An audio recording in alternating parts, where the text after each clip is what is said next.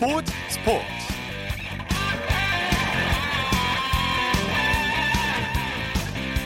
여러분 안녕하십니까? 아나운서 이창진입니다. 광주 세계 수영선수권 대회가 17일간의 열전을 마치고 오늘 막을 내렸습니다. 이번 광주 대회에서 각종 세계 신기록이 쏟아지면서 세계 수영사를 새로 쓰는 대회로 기록됐고요. 역대 최대 참가 규모는 물론이고 이번 광주 대회로 세계 무대에 첫 도전장을 던진 선수 또 난민 출신으로 도쿄올림픽 참가를 꿈꾸며 경기에 참가한 선수도 있었습니다. 우리 선수들의 의미 있는 도전도 이어졌는데요. 김수지 선수가 1m 스프링보드에서 다이빙 역사상 처음으로 첫 메달인 동메달을 따내 대한민국 다이빙사의 새로운 이정표를 세웠고요. 우하람 선수도 3m 스프링보드와 10m 플랫폼 종목에서 2020년 도쿄올림픽 출전권을 따냈습니다. 이번 대회에서 최대의 화제를 몰고 온 팀은 단연 여자 수구팀이었는데요. 대표팀은 오전 전패 최하위 16위였지만 마지막까지 최선을 다한 선수들은 금메달 이상의 감동을 선사했고요. 남자 수구도 집념과 투혼으로 사상 첫 승리라는 기록을 세웠습니다. 끝까지 최선을 다한 모든 선수들에게 박수를 보냅니다.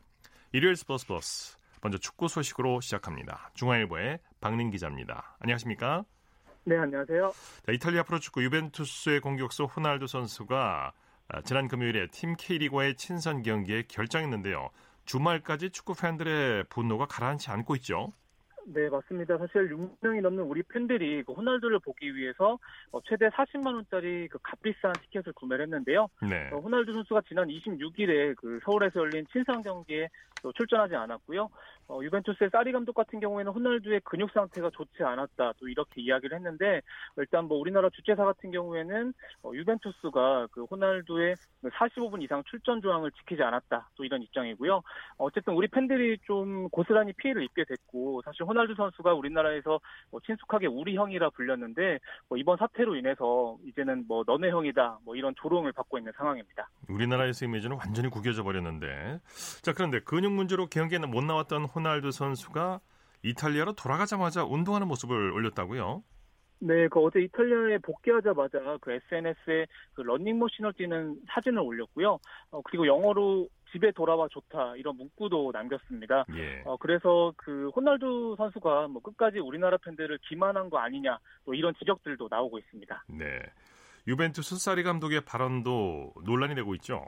네, 그 기자회견에서 통역되지 않은 발언이 그 이탈리아 매체를 통해서 어, 뒤늦게 알려졌는데요. 어, 사리 감독이 그 호날두가 뛰는 걸 그렇게 보고 싶으면 이탈리아로 와라. 내가 비행기 값을 줄게. 이렇게 말했다는 보도가 나왔고요. 어, 일단 뭐 통역을 맡은 그 이탈리아의 그 알베르토 씨가 어, 존댓말을 쓴 공손한 표현이었다. 또 이렇게 해명을 하긴 했지만 어, 그래도 이, 이, 성남 팬심이 좀 가라앉지는 않고 있는 상황입니다. 예. 경기장을 찾은 팬들 사이에서는 집단 소송을 하겠다는 움직임도 나오고 있죠.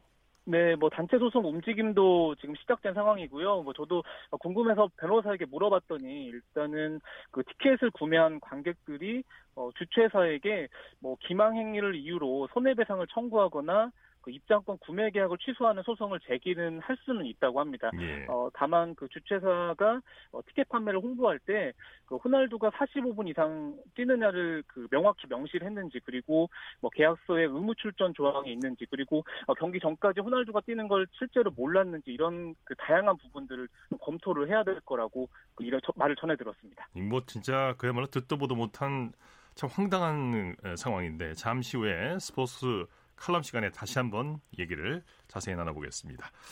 자, 김신욱 선수가 중국 프로 축구 무대를 평정하고 있다고요?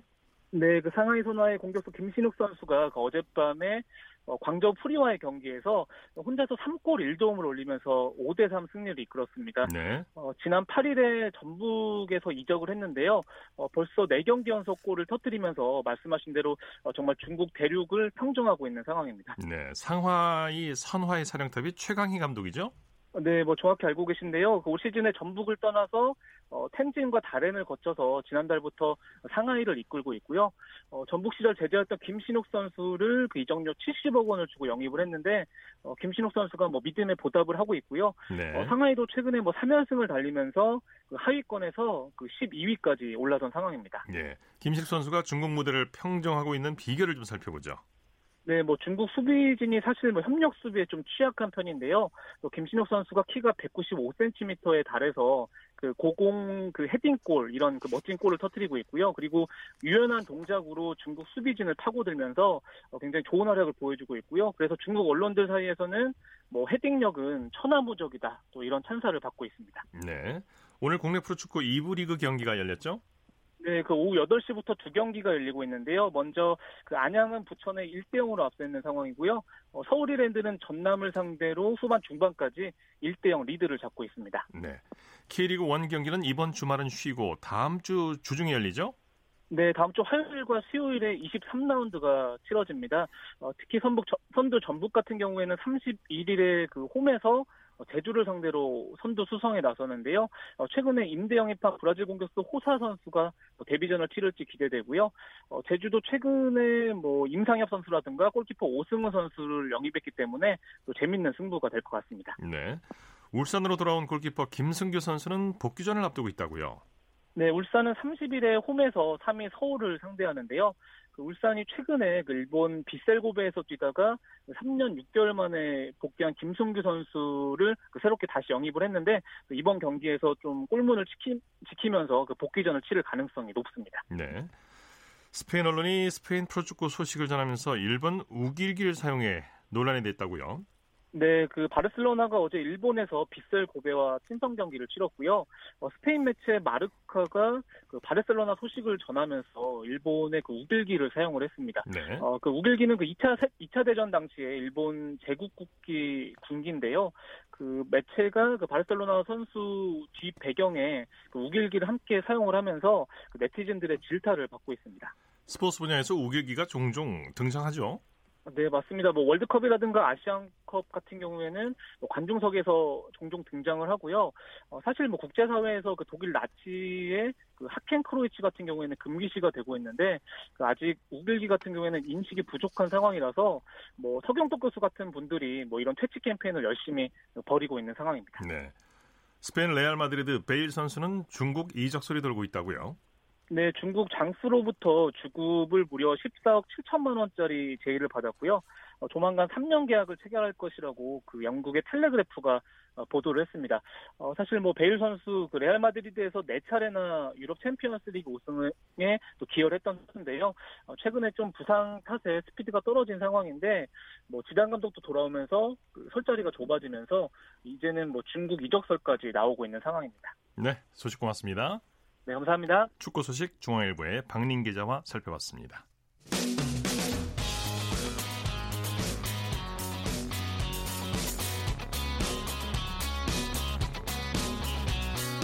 따뜻한 비판이 있습니다. 냉철한 분석이 있습니다. 스포츠 스포츠. 네, 이어서 한 주간 이슈가 됐던 스포츠계 소식을 집중 분석해보는 최동호의 스포츠 칼럼 시간입니다. 조금 전에 축구 소식에서 말씀드렸는데요. 호날두 논란에 대해서 이 노시오 논란이 쉽게 가라앉지 않고 있습니다. 스포츠 평론가 최동호 씨와 함께 호날두의 노시오 논란 어디서부터 무엇이 잘못된 것인지 자세히 살펴보겠습니다. 안녕하십니까?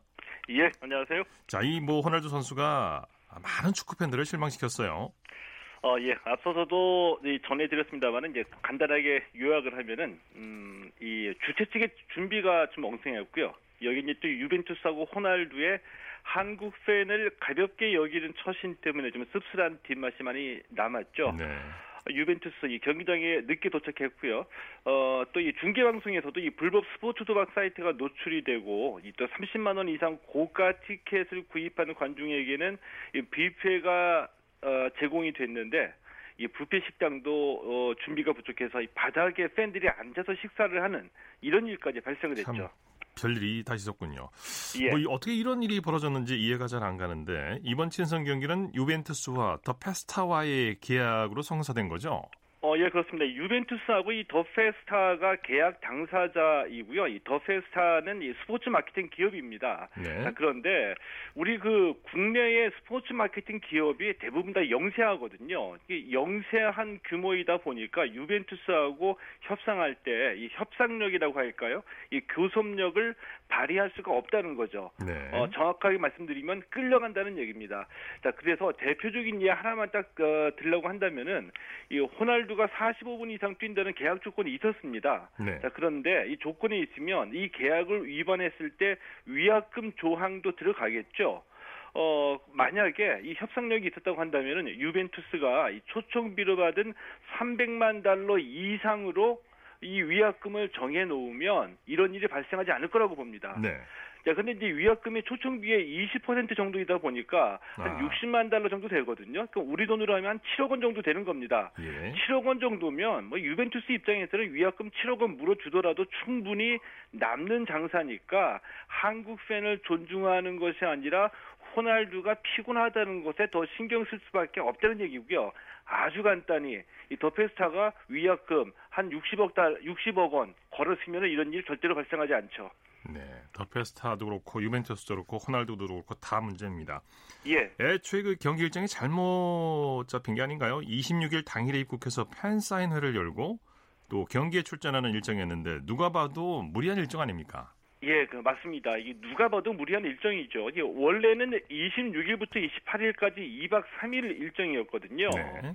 자, 그런데 유벤투스 측의 요청 때문에 26일 하루 일정으로 바뀐 겁니다. 자, 그런데 유벤투스가 21일에 싱가포르에서 토트넘전, 26일에 아 24일에 중국 난징에서 인터밀란전 뛰고 난 뒤에 26일 입국해서 이 하루 사이에 팬 사인회하고 친선 경기 뛰는 거 이거 누가 봐도 다 무리한 일정이거든요. 네네. 예, 예, 그런데 사실은 2000년대 초반까지는 이 스포츠뿐만이 아니라 이 대중예술의 세계적인 스타들이 한국에 올때 한국에 오려고 오는 것이 아니라 어, 주로 다 이 일본 투어 왔을 때 잠깐 시간 내서 한국에 오는 경우가 많이 있었거든요. 그런 경우가 많았죠. 예, 그 이들 중에는 일부 이 오만한 태도를 보인 스타들이 이 자기들 마음대로 일정 조정하는 일도 사실 많이 있었고요. 그런데 지금은 그런 때가 아니라는 겁니다.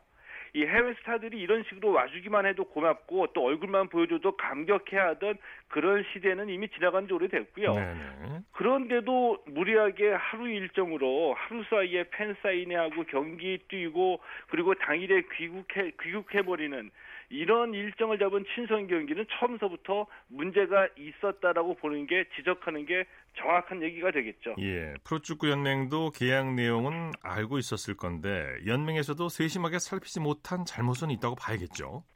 어, 예, 그거는 있다라고 봐도 되겠죠. 왜냐하면 이제 이 프로축구 연맹이 더 페스타의 제안을 받았고요. 받고 난 뒤에 유벤투스하고 접촉을 했습니다. 자, 그래서 이 더 페스타가 제안한 내용, 그러니까 이 호날두가 45분 이상 뛴다는 조건이 맞느냐 확인을 했거든요. 네. 그리고 난 뒤에 이제 더 페스타하고 계약을 한 건데, 한 건데, 자, 그래도 21일 싱가포르전, 24일 중국전 중국에서 이 인, 인터밀란과의 경기가 있었고요.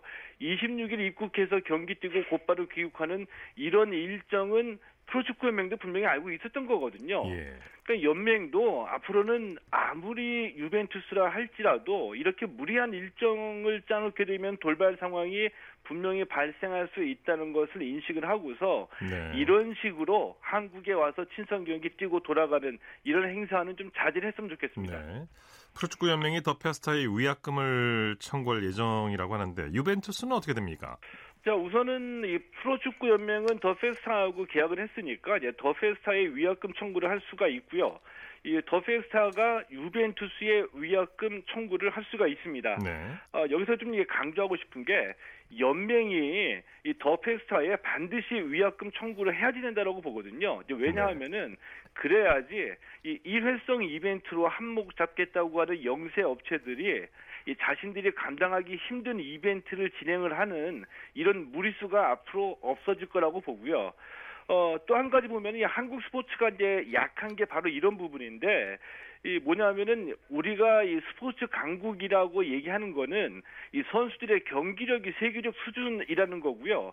이 스포츠 마케팅이나 스포츠 산업, 스포츠 기업 스포츠 학술 등등의 부문에서는 여전히 취약한 부분이 많이 있거든요. 자, 그래서 우리가 이 갖고 있는 실력만큼 세계 무대에서 대접받지 못하는 경우가 많이 있습니다. 이 스포츠를 발전시켜야 된다는 얘기는 선수들의 경기력뿐만이 아니라 이 세계적인 영향력을 갖고 있는 스포츠 마케팅 기업을 키우는 것도 한국 스포츠를 발전시키는 일이라고 좀 강조를 하고 싶습니다. 네, 오늘 말씀 감사합니다. 예, 고맙습니다. 네, 최동호의 스포츠 칼럼 스포츠 평론가 최동호 씨였고요. 이어서 우리나라 스포츠 각 종목의 발전 과정을 살펴보는 스포츠 기록실 시간입니다. 육상과 함께 기초 종목으로 중요성이 강조되는 수영에 대해서 알아보고 있는데요. 스포츠 평론가 신명철 씨와 함께합니다. 안녕하십니까?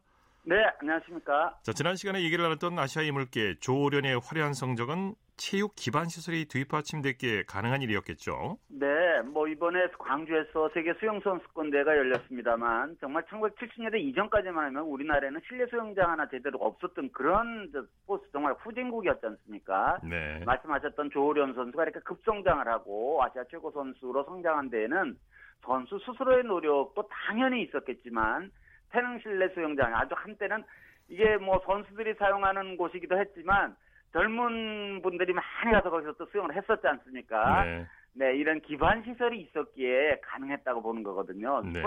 스포츠 인프라의 중요성은요, 뭐 요즘도 마찬가지겠지만 아무리 강조해도 지나치지 않다고 생각을 하고요. 조료는 현역 시절 한국 신기록을요, 무려 50차례나 세웠습니다. 네, 정말 어마어마한 선수였습니다. 네. 독보적이었습니다. 은퇴한 네. 뒤에는 1980년 대한해협, 1980년 도보해협을 횡단을 했고요. 2002년에 다시 또 대한해협을 건넜고 2003년에는 아 2003년에는 한강 700리 종주에 성공을 했습니다. 2005년에는 그 아들 둘과 함께 울릉도 독도를 횡단을 했고요. 2008년에는 3일자를 기념해서 독도 33바퀴 헤엄쳐 돌기 프로젝트도 완성을 했습니다. 예. 이렇게 왕성한 활동을 하던 조호련 선수 2009년 6월 아, 8월 4일 심장마비로 타계를 했고요. 예. 조오련은 1980년대 여자 선수인 최윤희 아, 그리고 2000년대 박태환을 있게 한 우리나라 수영의 1세대 스타 플레이어라고 할 수 있겠습니다. 네. 조오련이 아시아에서는 최고 수준의 선수였지만 세계 수준과는 좀 격차가 있었죠? 네, 그렇습니다. 1972년 뮌헨 올림픽을 앞두고 서독 현지에서 전지 훈련을 하고 있던 조오련은 소수 정예를 표방했던 한국 선수단에 뒤늦게 합류를 했는데요. 자유형 400m와 1500m에서 각각 4분 21초 78, 17분 29초 23으로 예선 탈락했습니다. 우승 기록과는요. 400m에서는 21초 가까이, 1500m에서는 1분 30여 초 뒤져서 말 그대로 세계의 높은 벽을 실감했고요. 네. 어, 세계 무대 높은 벽을 실감을 하긴 했지만 아시아에서는 여전히 무적이었거든요. 미넨 올림픽 2년 뒤인 1974년 테헤란에서 열린 제7회 아시아 경기대회 자유형 400m에서 4분 17초 93, 1500m에서 17분 18초 72의 기록으로 골을 내서 두 개 대회 연속 이관왕에 올랐고요. 조우려는 자신의 기록 각각 2초 27, 6초 98 앞당긴 대회 신기록까지 세워서 이관왕의 가치를 더욱 높였습니다. 네. 자, 소년체전 수영 종목에서 발굴한 아주 걸출한 스타의 중 스타 중에 한 명이 아시아의 인어 최윤희라고 할 수 있겠죠. 네, 그렇습니다. 1976년 6월 3일부터, 3일부터 6일까지 서울에서 열린 제5회 전국 소년체육대회에서는 육상에서 96개, 수영에서 131개, 사격에서 2개 등 229개 무더기 대회 신기록이 수립이 됐는데요. 네. 이날 아시아 최고의 여자 수영 선수로 이름을 떨치게 되는 최윤희의 언니 최윤정, 당신 서울 운석 초등학교 재학하고 있었고요. 네. 이 최윤정 선수가 초등부 배영 여자 100m와 200m에서 우승한 게 눈에 띄는데요. 윤정, 윤희는 자매 수영 선수로 이 무렵부터 주목을 받기 시작을 했는데요. 이어 1979년 5월 30일부터 6월 2일까지 충청 북도에서 열린 제8회 전국 소년체육대 수영 종목에 드디어 샛별이 등장하는데요. 당시 역시 언니에 이어서 서울 은석초등학교에 다니고 있던 이 최윤희가 배영 여자 100m에서 1분 20초 7호, 200m에서 2분 49초 08을 기록하면서 초등부 수영 3과 2관왕에 올랐습니다. 언니인 그때는 이미 서울사대 부속중학교로 진학을 한 언니인 최은정은 이 대회 여중부 100m와 200m에서 각각 1분 09초 03, 2분 28초 0으로 우승을 했습니다. 네. 이로부터 3년 뒤에 최윤희가 아시아의 정상에 우뚝 서게 되죠? 그렇습니다. 최윤희는 1980년 뉴델리 아시안 게임 같은 종목에서 각각 1분 06초 39, 3분 21초 96의 기록으로 금메달을 목에 걸었는데요. 불과 3년 사이에 이런 놀라운 발전이었습니다. 최윤희는 개인 원형 200m에서도 2분 24초 32로 1위를 차지해서 여자 선수로는 처음으로 아시아 경기대회 참가랑이 됐고요. 금메달을 획득한 세 개 세부 종목 모두 대회 신기록이었습니다. 네. 1980년 서울 아시아 경기대회에서 다시 배영 100m와 200m 모두 대회 신기록이었고요. 그래서 금메달을 획득한 최윤희는 전국 앞에 말씀 잠깐 드렸습니다만은 전국 소년체육대회가 나온 대표적인 스타 플레이어라고 할 수 있겠고요.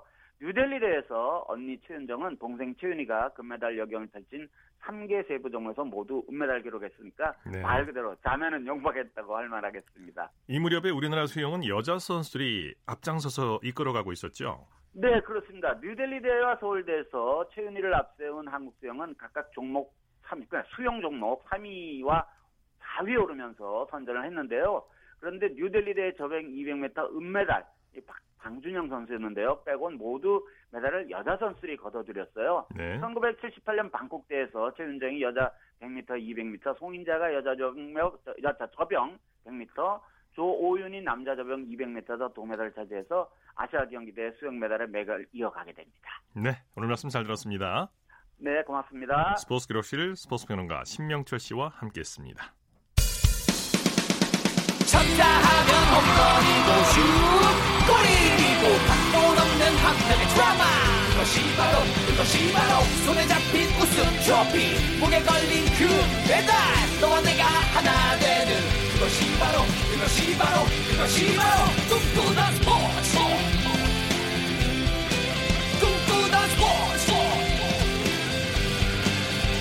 스포츠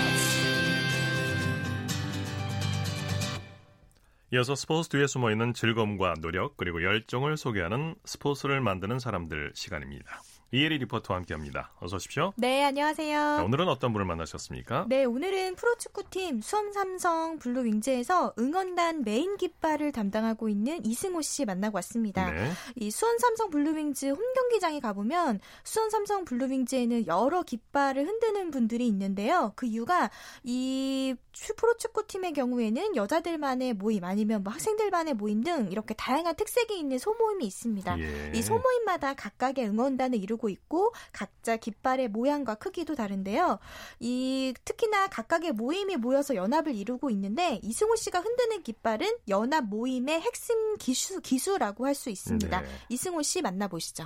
골대 뒤에 N석 바로 골대 뒤에서 저희 이제 뭐 홈이든 원정이든 이곳에 왔다라고 표시를 할 수 있게 돌리는 깃발로 네 하고 있습니다. 어. 저희 문의는 근데 한 가지밖에 없는데 이게 마스크 쓰고 있는 사람인데 이게 예전부터 그 마크를 사용하여 오던 거라서 제가 처음 저희 현장팀에 들어온 게 한 5년 전인가 그런데 그때부터 저 깃발 돌리시는 분들을 보고 되게 멋있다고 생각을 해서 나도 언젠가 저 깃발을 돌려보고 싶다 하다가 한번 기회가 돼서 돌렸었는데 좀 힘들긴 하지만 그래도 이제 자부심을 갖고 그때부터 예, 쭉 해오면서 요즘에는 제가 거의 주로 많이 하고 있습니다. 네, 그렇다면은 이승호 씨가 담당하고 있는 깃발은 멀리서 봐도 확연히 보일 텐데 이 깃발의 크기가 어느 정도 됩니까? 네, 가로 세로 각각 4m, 5m라고 하는데요. 어, 크군요. 네, 네, 천으로 된 깃발을 든든하게 꽉 잡아주는 깃대가 쇠로 돼 있어요. 그래서 네.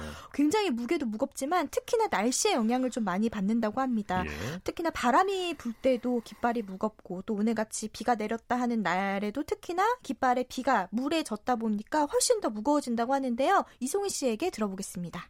그냥 일반적인 날씨에서는 돌리는 건 진짜 상관이 없는데 바람 불거나 이제 비 올 때 물 먹어가지고 더 무거우니까 돌리기 힘들고 아 우선 진짜 팔힘이 좋아야 되는 것 같아요. 근데 저는 이제 말르기도 했고 팔힘도 별로 없는데 그냥 돌리다 보니까 노하우로 네 돌리게 되고 진짜 어릴 때부터 존경하던 서포터 프렌테 트리콜로인데 진짜 멀리서 봤을 때 그 깃발 다 같이 돌리는 게 되게 멋있더라고요.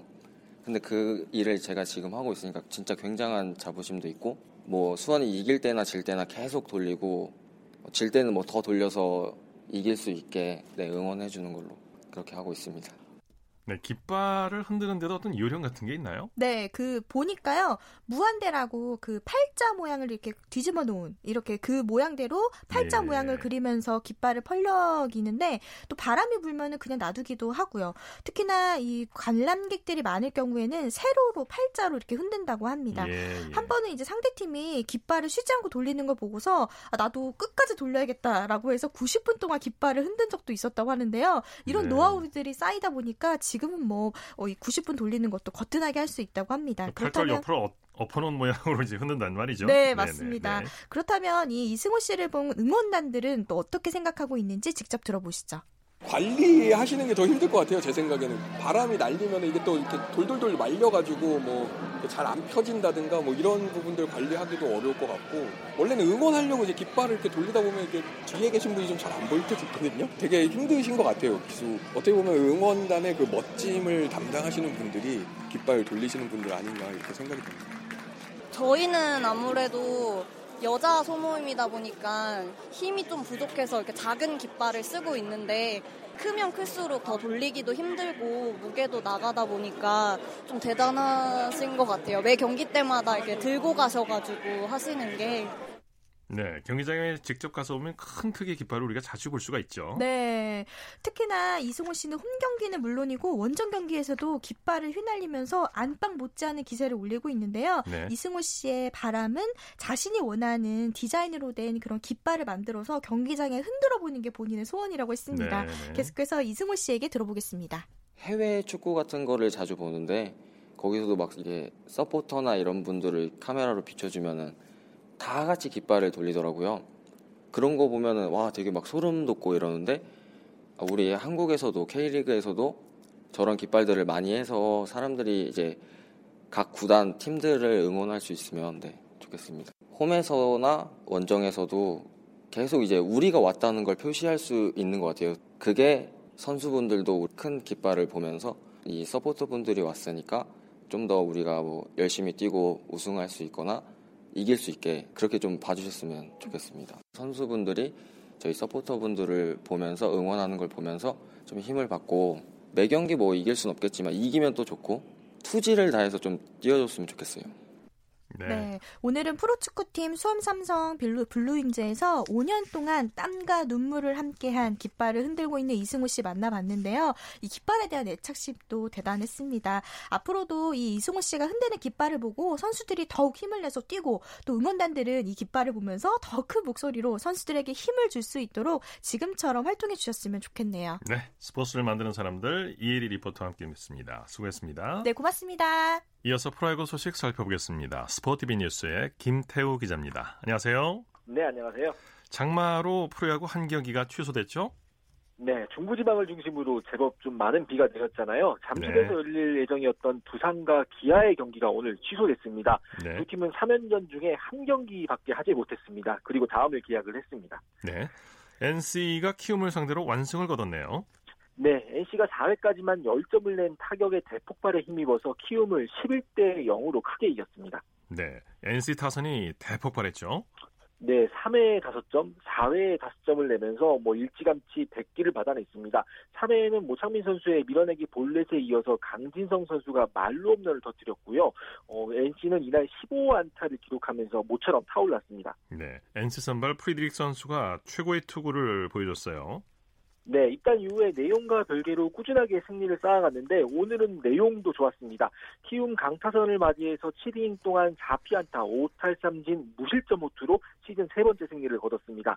세 경기에서 3승했으니까요. NC의 승리 파랑새가 될 조짐을 보이고 있습니다. 네, 반면에 키움의 이승호 선수는 최악의 복귀전을 치렀네요. 네, 맞습니다. 3회에 이제 2사 이후에 어, 경, 이닝을 끝낼 기회가 있었습니다. 그러나 3루수 실책으로 이닝을 끝내지는 못했고 결국 그 이후에 다섯 점을 허용한 것이 아쉬움으로 남았습니다. 네. 3이닝 동안 안타 7개를 맞았고요. 8실점했습니다. 네, 이번에는 사직구장으로 가보죠. 선두 SK가 롯데와 후반기 첫 3연전을 싹쓸이했네요. 네, SK가 롯데를 3대 0으로 누르고 말씀하신 대로 주말 3연전을 싹쓸이했습니다. 네, SK 선발 산체스 선수가 뛰어난 투구를 보여줬죠? 네, 후반기 첫 등판에서 위력적인 구위를 선보였습니다. 7이닝 동안 안타는 4개밖에 안 맞았는데요. 3진이 8개나 잡아내면서 무실점을 기록했습니다. 네. 산체스 선수는 벌써 시즌 14번째 승리인데요. 20승도 노려볼 만한 페이스입니다. 네, 타선에서는 어떤 선수들이 활약했나요? 네, 이날 외국인 타자인 제이미 로맥 선수가 탈수 증세로 휴식을 취했는데 대신해서 4번 타자로 출전한 이재원 선수가 2안타 2타점으로 해결사 몫을 톡톡히 했습니다.